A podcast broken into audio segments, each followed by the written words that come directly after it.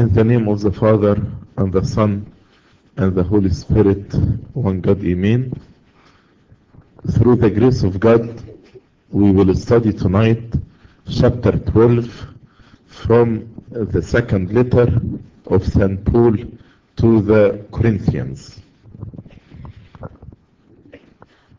St. Paul started in the previous chapters to defend his apostleship because some false teachers accused him that he is not a true apostle.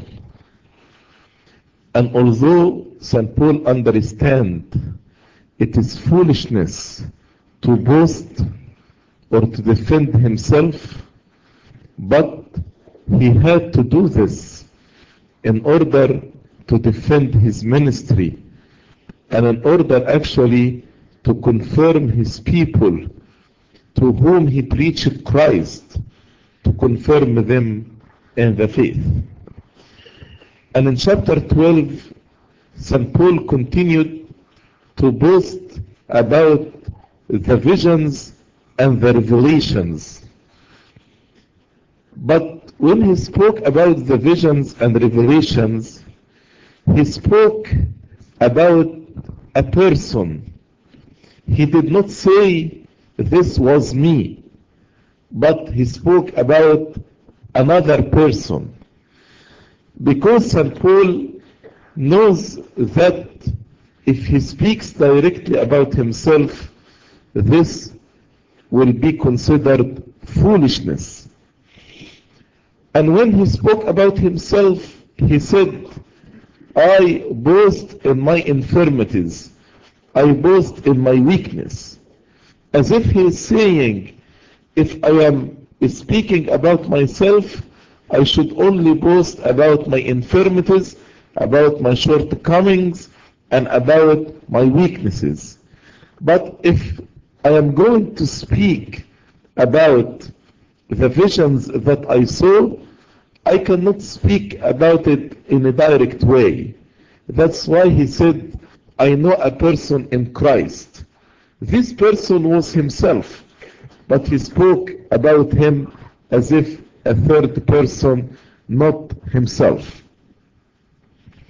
And here there is a lesson for us not to boast about ourselves. This is not a Christian attitude or acceptable Christian behavior.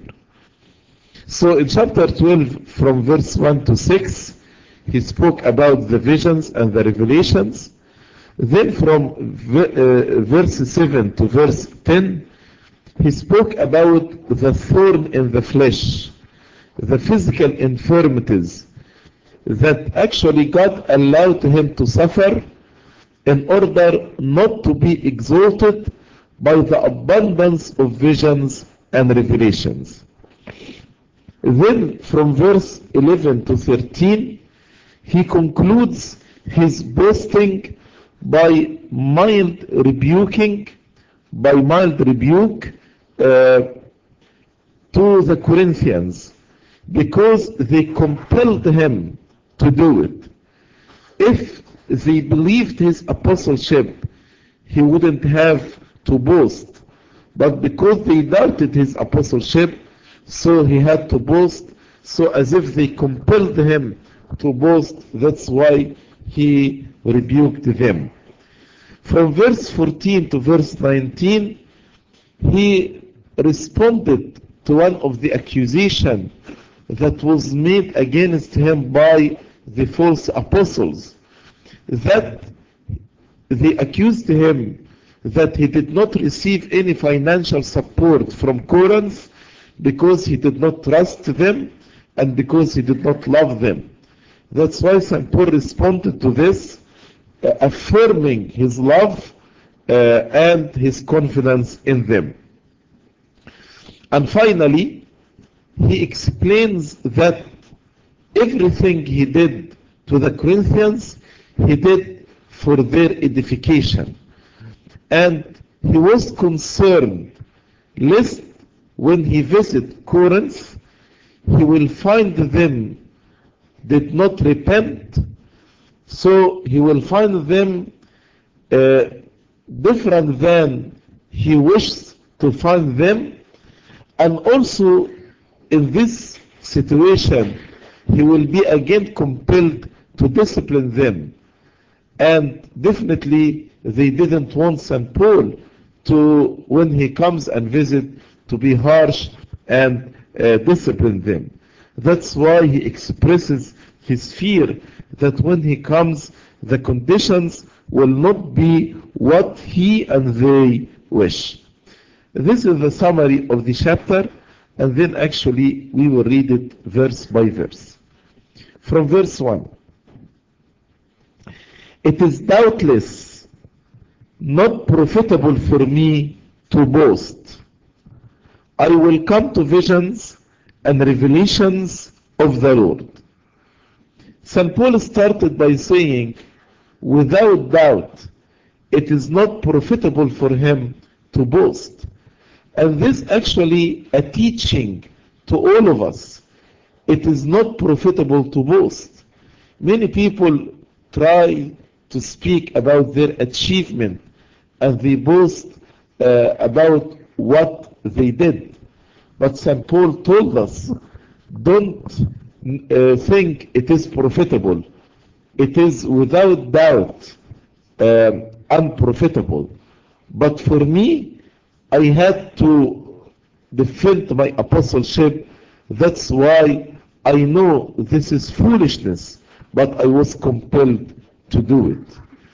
St. Paul felt that it was distasteful to speak on himself, but he was compelled because of the criticism of the false apostles and of his adversaries. It is doubtless not profitable for me to boast.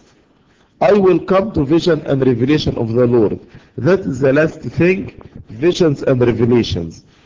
What is the difference between visions and revelations?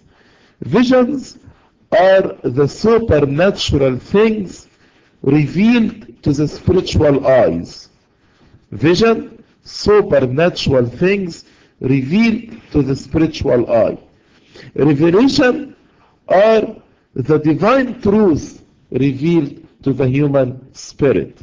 So when God reveals some truth, some divine truth to my spirit, this is called revelation. It's revealed by God. Vision, when I see with my spiritual eye supernatural things. Verse 2 I know a man in Christ who 14 years ago, whether in the body I do not know, or whether out of the body I do not know, God knows, such a one was caught up to the third heaven. I know a man in Christ. This man was St. Paul. But St. Paul actually felt it is not proper to speak about the visions when he says, I was the man who was caught up to heaven. That's why when he spoke about the vision, he spoke in the third person tone. And from verse 7 in the same chapter, we know that this man in Christ was St. Paul. He said 14 years ago, if this letter was written in the year 57 AD, then St. Paul was caught up to heaven in the year 43 AD. 43 AD, this is about the time that St. Paul was at Antioch with Barnabas. As we read in Acts chapter 9, verse 29 and verse 30. But we can affirm that this vision did not happen during the time of his conversion because his conversion happened 20 years earlier than uh, the time of writing this epistle. So I can say he was caught up to heaven six years after his conversion. Some people may say maybe this vision was the vision that was mentioned in Acts 22 verse 17 when St. Paul uh, was taken into trance in uh, the temple. But actually this trance in the temple was too many years after uh, he was caught up to heaven. So this event did not happen during the time of his conversion and also it is not the trance that was mentioned in Acts 22 verse 17. St. Paul said, whether in the body I do not know or whether out of the body I do not know. So St. Paul actually is teaching us that a person caught up to heaven could see and hear without the body. Could see and hear without the body. Hence, the human spirit is not material. The human spirit is not material. He said he was taken up to heaven or caught up to heaven to the third heaven. So what is the first heaven and what is the second heaven? The first heaven is the heaven of the birds, the air around us in which the bird flies. The second heaven is the space in which there is the sun and all the stars, the galaxy. The third heaven, it is beyond the air, beyond the sun and the stars, it is called the paradise. And as I told you, St. Paul did not use the first person. He did not say, I was caught up to heaven, because it would be as if he was glorifying or glorying in his own exaltation. And this is not proper. The word paradise was mentioned three times in the New Testament. The first time in Luke chapter 23, verse 43, when the Lord said to the thief on the cross, Today you will be with me in the paradise. Second time, when St. Paul mentioned it in 2 Corinthians chapter 12. The third time was mentioned in Revelation chapter 2, verse 7, when the Lord said, He who overcomes will eat from the tree of life which is in the midst of the paradise of God. The paradise is the waiting place for the righteous until the second coming of Christ. So St. Paul actually was taken up to the third heaven, the paradise. Verse 3 And I know such a man, whether in the body or out of the body, I do not know. God knows. He repeated again, whether in the body or out of the body. He didn't know when he was caught up to heaven, whether he ascended to heaven with his body or without his body. He, he did not know. Verse 4 How he was caught up into paradise.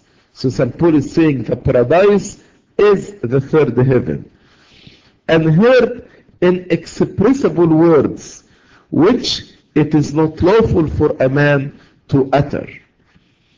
He heard words inexpressible. What does it mean inexpressible? That it was not uh, right to reveal these words in human speech.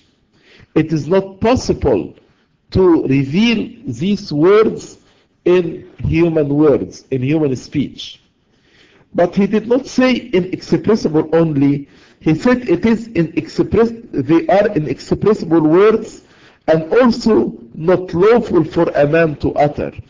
So as if God prohibited St. Paul from uh, sharing with, with us these words. He said, It is not lawful for a man to utter.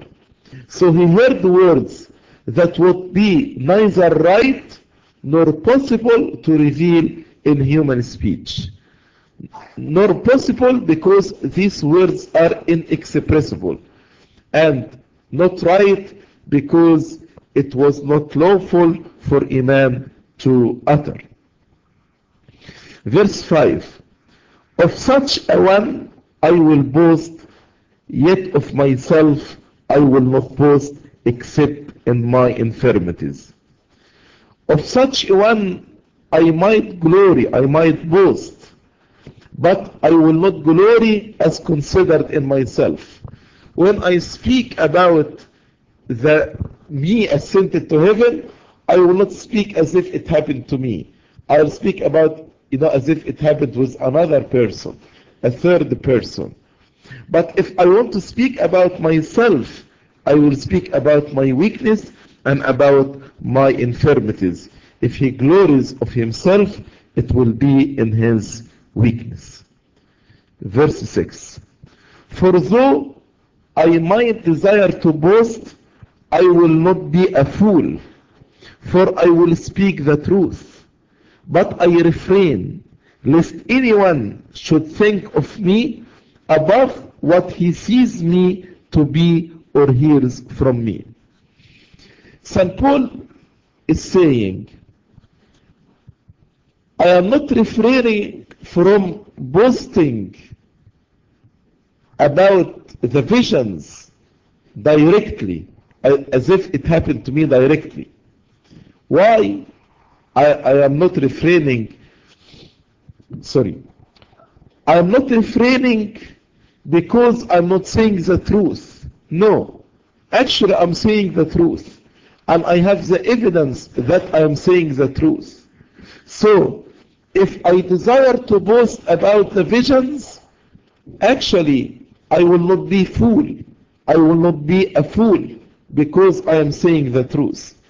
If I should boast of such a vision, actually, it will not be considered foolishness because I am telling you the naked truth. But why actually I am refraining and I'm speaking as if it happened to another person, not happened to me? St. Paul is answering this question. But I refrain lest anyone should think of me above what he sees me or be to be or hears from me.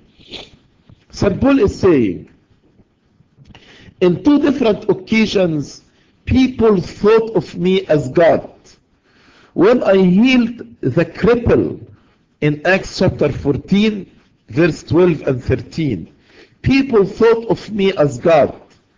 When actually I shook off a vapor from my hand, people thought of me as God. So, what they would think of me if I disclosed these revelations and these visions uh, as if it happened to me. I don't want to mislead any person. I don't want any person to think of me more than who I am, more than who sees in me, or more than he hears from me. Because those who allow themselves to be thought of more highly, they deprive themselves of God's honor.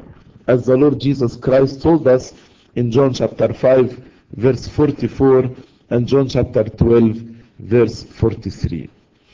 So, if I mislead you to think of me more highly than who I am, I'm depriving myself from God's honor and God's glory. St. Paul refrained from speaking about these visions and these revelations as if they happened to him, lest the people think of him more highly than he was. So when he spoke about these visions and revelation, he spoke as if they happened to another person, although they happened to him. Verse 7 And lest I should be exalted above measure, by the abundance of the revelations, a thorn in the flesh was given to me, a messenger of Satan to buffet me, lest I be exalted above measure.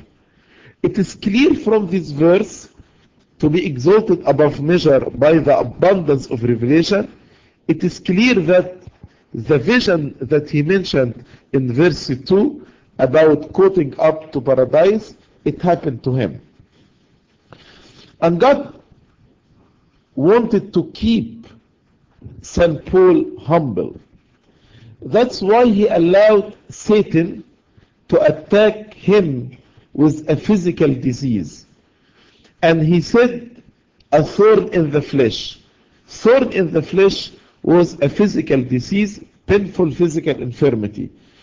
Most of the scholars say it is it was disease in his eyes, as he mentioned in Galatians chapter 4, verses 13 and 14. It was a disease in his eyes. Why he said, messenger of Satan to buffet me? Because uh, all the physical evils are due to the sin and fall of our father Adam and Eve. And hence, all the diseases are ascribed to Satan. That's why he said, a messenger of Satan to buffet me. God was able actually to prevent it, but he did not prevent it because he used this disease in order to prevent undue exaltation. That's why God wants St. Paul to be humble. So he allowed this disease and this thorn in the flesh as a way to humble St. Paul. Verse 8 Concerning this thing, I pleaded with the Lord three times that it might depart from me. St. Paul prayed three times that this disease may be removed. If it was a disease in his eyes, this disease actually may prevent him from traveling, may prevent him from reading, may prevent him from writing. That's why he prayed three times that God may remove this disease in order to be able to read more, in order to be able to write more, in order to be able to travel more. But actually, his first and second prayer were not answered, or no answer came to St. Paul. No answer came to St. Paul. That's why he prayed three times. Verse 9. Uh, and he said to me, My grace is sufficient for you, for my strength is made perfect in weakness. Therefore, most gladly, I will rather boast in my infirmities, that the power of Christ may rest upon me. God answered him in the third time. So maybe we pray one time, two times, three times, and, and we don't hear an answer. Maybe God is waiting to give me an answer in the right time. And the answer to St. Paul was no, I will not heal you. Many times we do not accept no as an answer. When we pray, for example, for healing of somebody dear to us, and God did not heal, does not heal him, we become angry and we say, why God doesn't listen to our prayer? But St. Paul is teaching us today that God may answer our prayers by saying no. Not all the time God will say yes to our prayers. He said no to St. Paul.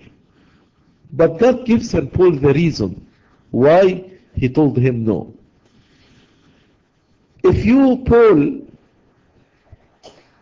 is healthy, if you are healthy, then actually you will serve relying and trusting your physical abilities. But if you are weak physically, then you will serve trusting my grace. And my grace will be sufficient for you. My grace will, will provide you with the strength to travel, to write, and to read. And actually, he wrote more than half of the New Testament. He traveled almost between three continents, and he was reading until his martyrdom. So God told him, My grace is sufficient. Because when you, you realize that you are weak, you will allow my strength or my power to work to its fullest in you. My strength is made perfect in weakness. When actually you realize that you are weak, then my strength will work to its fullest, will be perfect in you. So the Lord answered his prayer not by removing the disease, but by giving him grace to bear it, to put up with it. And by the assurance that St. Paul's sense of weakness, when he realized that he was weak, caused by the thorn in the flesh, fitted him to receive the divine strength. So when you realize that you are weak, actually you will receive the divine strength. What was the reaction of St. Paul? Was he angry because God did not heal him? Was he upset with God because God did not heal him? No. He said, Therefore, most gladly, I will rather boast in my infirmities, that the power of Christ may rest upon me. He took pleasure in infirmities, because the infirmities will make him fit to enjoy the power of Christ. So he said, I am happy that I have these infirmities. I am happy that I have all these sufferings because these sufferings and these infirmities qualify me to receive the power of Christ. It is when we feel our weakness that God strengthens us because they bring us to a sense of our helplessness. When we feel we are helpless, then God actually will make us strong. Verse 11 I have become a fool in boasting. You have compelled me, for I ought to have been commended by you. For in nothing was I behind the most eminent apostles, though I am nothing. St. Paul, after he finished boasting, when he looked back on what he had written, he found that he had done fully by boasting and by praising himself. Then actually he is rebuking the Corinthians, telling them, this ought not to have been done. I, I actually, I shouldn't be boasting about my service or what happened to me. But actually you, the Corinthians, compelled me to boast because you did not commend me. If you commend me and you accepted me as an apostle, I wouldn't have to boast. When he said, You have every right to commend me, for in nothing was I behind the most eminent apostle.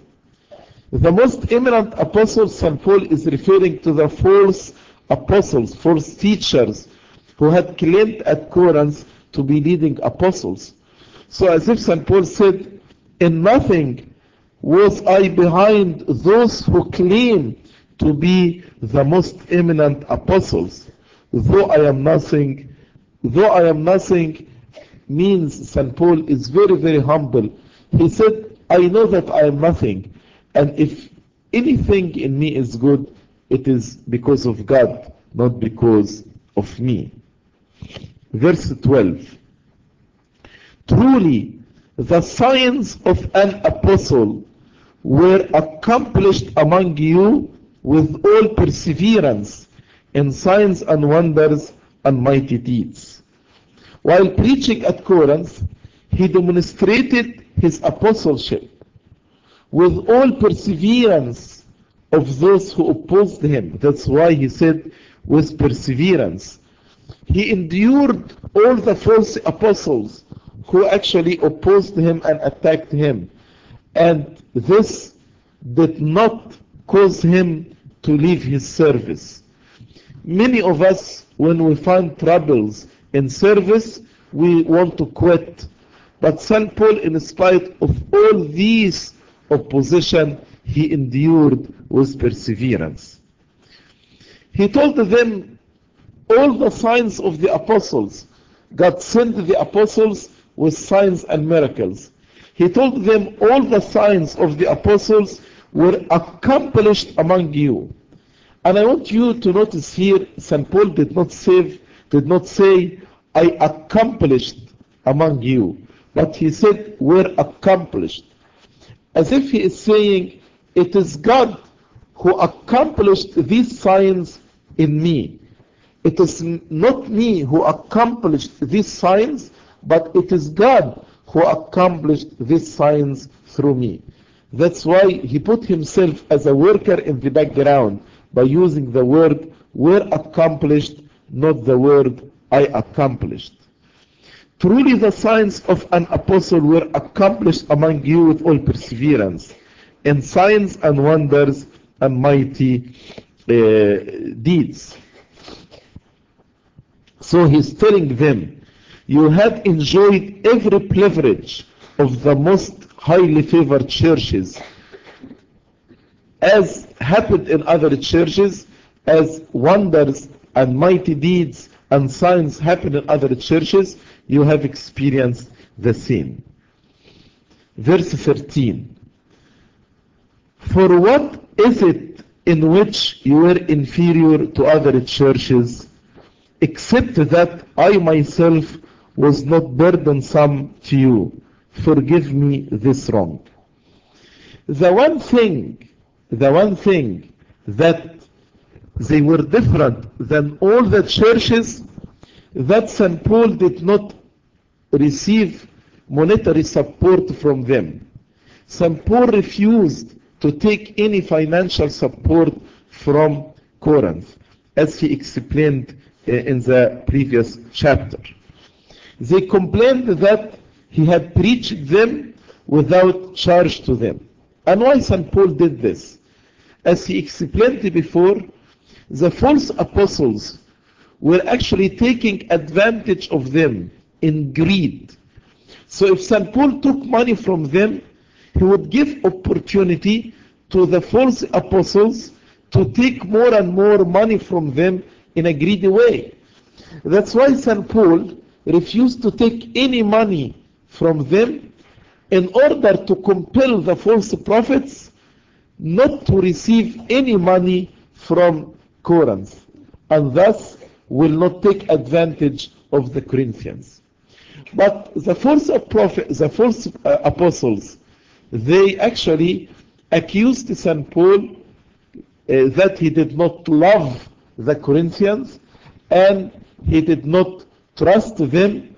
That's why he did not receive any financial support from them. So his accusers said his declining support from them was a sign of lack of confidence and lack of love for them. So St. Paul told them, you were not inferior to any other church except in, in this one thing. I did not burden you with my uh, expenses. And if this was wrong, I am asking your forgiveness. That's why he said, forgive me this wrong. If this was wrong, forgive me. But as he will explain, he insisted to do this to edify them, to protect them, not because he did not love them, not because he did not trust them. Verse 14. Now for the third time I am ready to come to you. and I will not be burdensome to you, for I do not seek yours, but you. For the children ought not to lay up for the parents, but the parents for the children. St. Paul is saying, for the third time I'm ready to come to you, which means he visited them twice before. The first visit when he founded the church. The second visit while he was preaching at Ephesus. But this second visit was not mentioned in the book of Acts. St. Paul said to them, When I come again, as before, I will not be burdened to you. I will maintain myself. I will support myself this third time. Why is that? St. Paul started to, uh, to, to make his argument that he did not receive any financial support from them, not because he did not love them, not because he did not trust them, but actually to protect them and to provide for them. He told them, I don't seek yours, but I seek you. I'm not seeking your money, but I am seeking your salvation. The false apostles, they are after your money, but I am after your salvation. I don't seek yours, but I seek you. This is a very important principle to us, the clergy, and to the servants. We should not be seeking yours, what do you have, but we should be seeking you, your own salvation. And he told them, I am your spiritual father. Let us look at the biological fathers. The children ought not to lay up for the parents, but actually the parents lay up for the children. In the same way as your spiritual father, I am actually laying up for you. I'm not expecting you to support me. Me as your father should support you. As biological parents do with the children, so I, your spiritual father, will do the same with you. Verse 15. And I will very gladly spend and be spent for your souls. Though the more abundantly I love you, the less I am loved. St. Paul, he told them, I am not asking you to provide for me or to support me. I am giving you the word of salvation, the bread of life. And as a loving father, I, I am glad to spend on you, to spend the money on you. And also I'm glad to be spent for you. Myself to be spent for you, to get tired, to persevere accusation, to persevere persecution, to endure even death for your sake. As a father, I am willing to give up my life for your sake. Although the more I love you, the less I am loved with you. But this is the unconditional love of the servant. Without the return of his love, he actually willing to give more and more to spend and be spent for them. Verse 16. But be that as it may, I did not burden you. Nevertheless, being crafty, I caught you by cunning. Some people actually accused St. Paul of craftiness.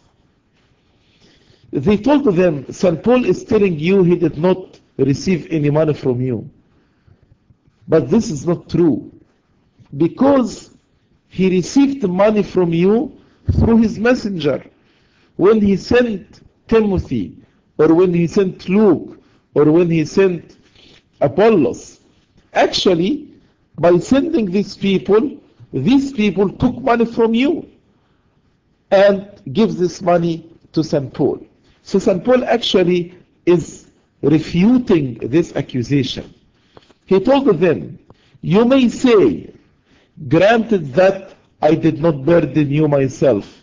Nevertheless, being a crafty, I caught you in my net with cunning. I made gain of you by means of others, by using others to collect money of you. So even the false apostles accused St. Paul that he was lying to them. When he told them, I did not burden you, he was lying. Because by craftiness and cunning, he took money from them by the messengers. St. Paul explained this in verse 17. Did I take advantage of you by any of those whom I sent you? So St. Paul is asking them, did I make a gain of you by any of the messengers or helpers I sent you? Did they demand anything? No, they did not demand any money from you. Verse 18 I urged Titus and sent our brother with him. Did Titus take advantage of you? Did we not walk in the same spirit? Did we not walk in the same steps? He said, Yes, I sent Titus with the other brother that he mentioned actually in 2 Corinthians chapter 8 verse 18 and 22. Maybe this was Luke or Apollos. Yes, I sent Titus and the other brother. But Titus and the other brother did not ask any money from you, did not take advantage of you. So these accusers are lying to you. Because Titus and the other brethren walked in the same spirit, in the same spirit that's inwardly, and the same steps that's outwardly. So they followed my example both inwardly and outwardly. So I didn't use craftiness. I didn't use any cunning to actually uh, make gain of you. Verse 19. Again, do you think that we excuse ourselves to you? St. Paul is saying, do you think that we are defending ourselves before you, before like a human court? Do you think that we excuse ourselves to you? No. We speak before God in Christ, but we do all things, beloved, for your edification. St. Paul was concerned lest anybody misunderstood him, as if he is defending himself before them. He told them, No, I don't want to defend myself before any human being. Actually, I only concerned about my words before Christ. I'm speaking before God. Why I'm defending myself? Not just to uh, appear as righteous before you. No, I'm defending myself and I'm explaining this for your edification. I did everything with this one goal, one aim to edify you. My only object is to build you up, not actually to clear my image before you. So St. Paul when he boasted, St. Paul when he glorified, St. Paul when he commended himself, St. Paul when he defended himself, he didn't do all these things in order to clear his image. No. He did this with one main goal for your edification. But we do all things, beloved, for your edification. He did everything that will edify them. This was his only object, to build them up. Verse 20. For I fear lest when I come, I shall, I shall not find you such as I wish. He's saying, I'm, I'm saying all of this, and I'm trying to edify you, because I am concerned that when I come the third time, I will not find you repentant as I wish. And that I shall be found by you such as you do not wish.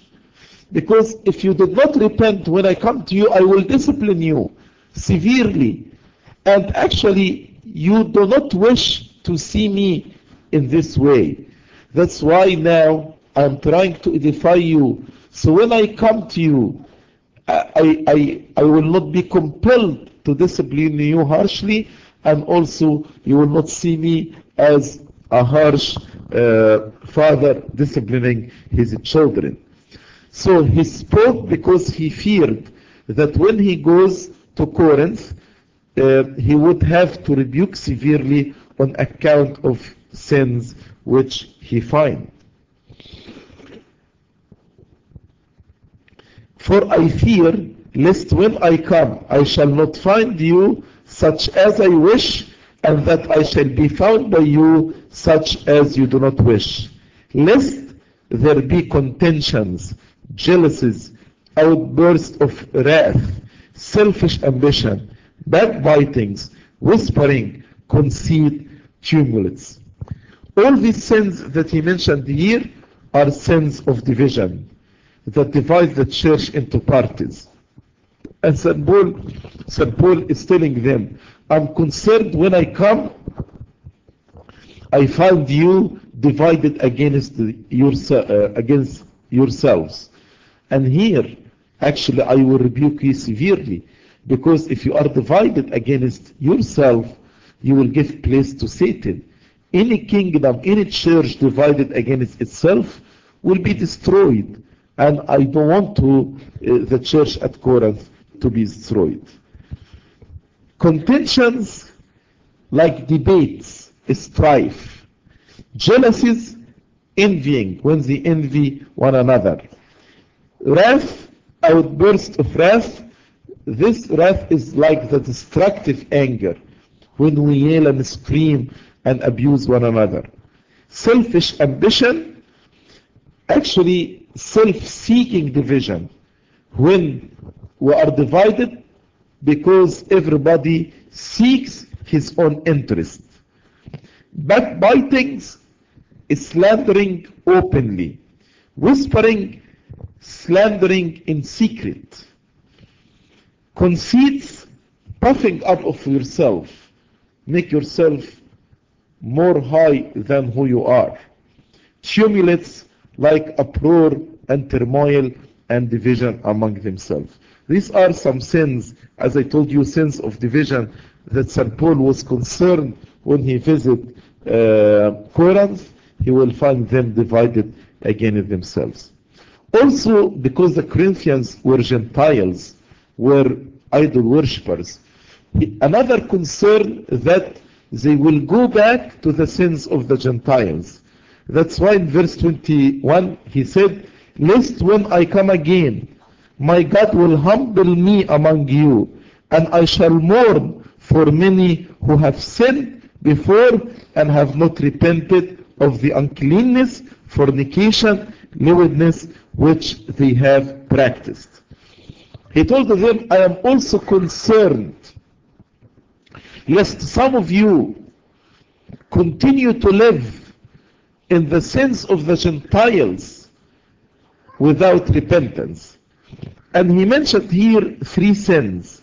Uncleanness, it is when the married people uh, commit adultery or have affair. Fornication, when unmarried people have affair or commit adultery. Lewdness, when they commit sins against the nature, like homosexuality. Lewdness is sins against the nature. And these sins were common among the Gentiles. That's why he uh, was concerned lest they relapse and fall in the same sins which he rebuked so severely in the first and second letter to Corinthians. But St. Paul said here, when I come again, lest my God will humble me among you. God may permit to humble the priest or the pastor by the sins of his people. That's why he said, lest I will be humbled by the prevalence of sensual sins among you. God may allow this to humble the person, the priest. The priest is humbled and mourns, as he said, I shall mourn the fall of his people as though they were his own sins. When a priest or a pastor sees his people struggling with sexual sins or sensual sins, this will humble him before God. And this actually will make him mourn as if these sins his own sins.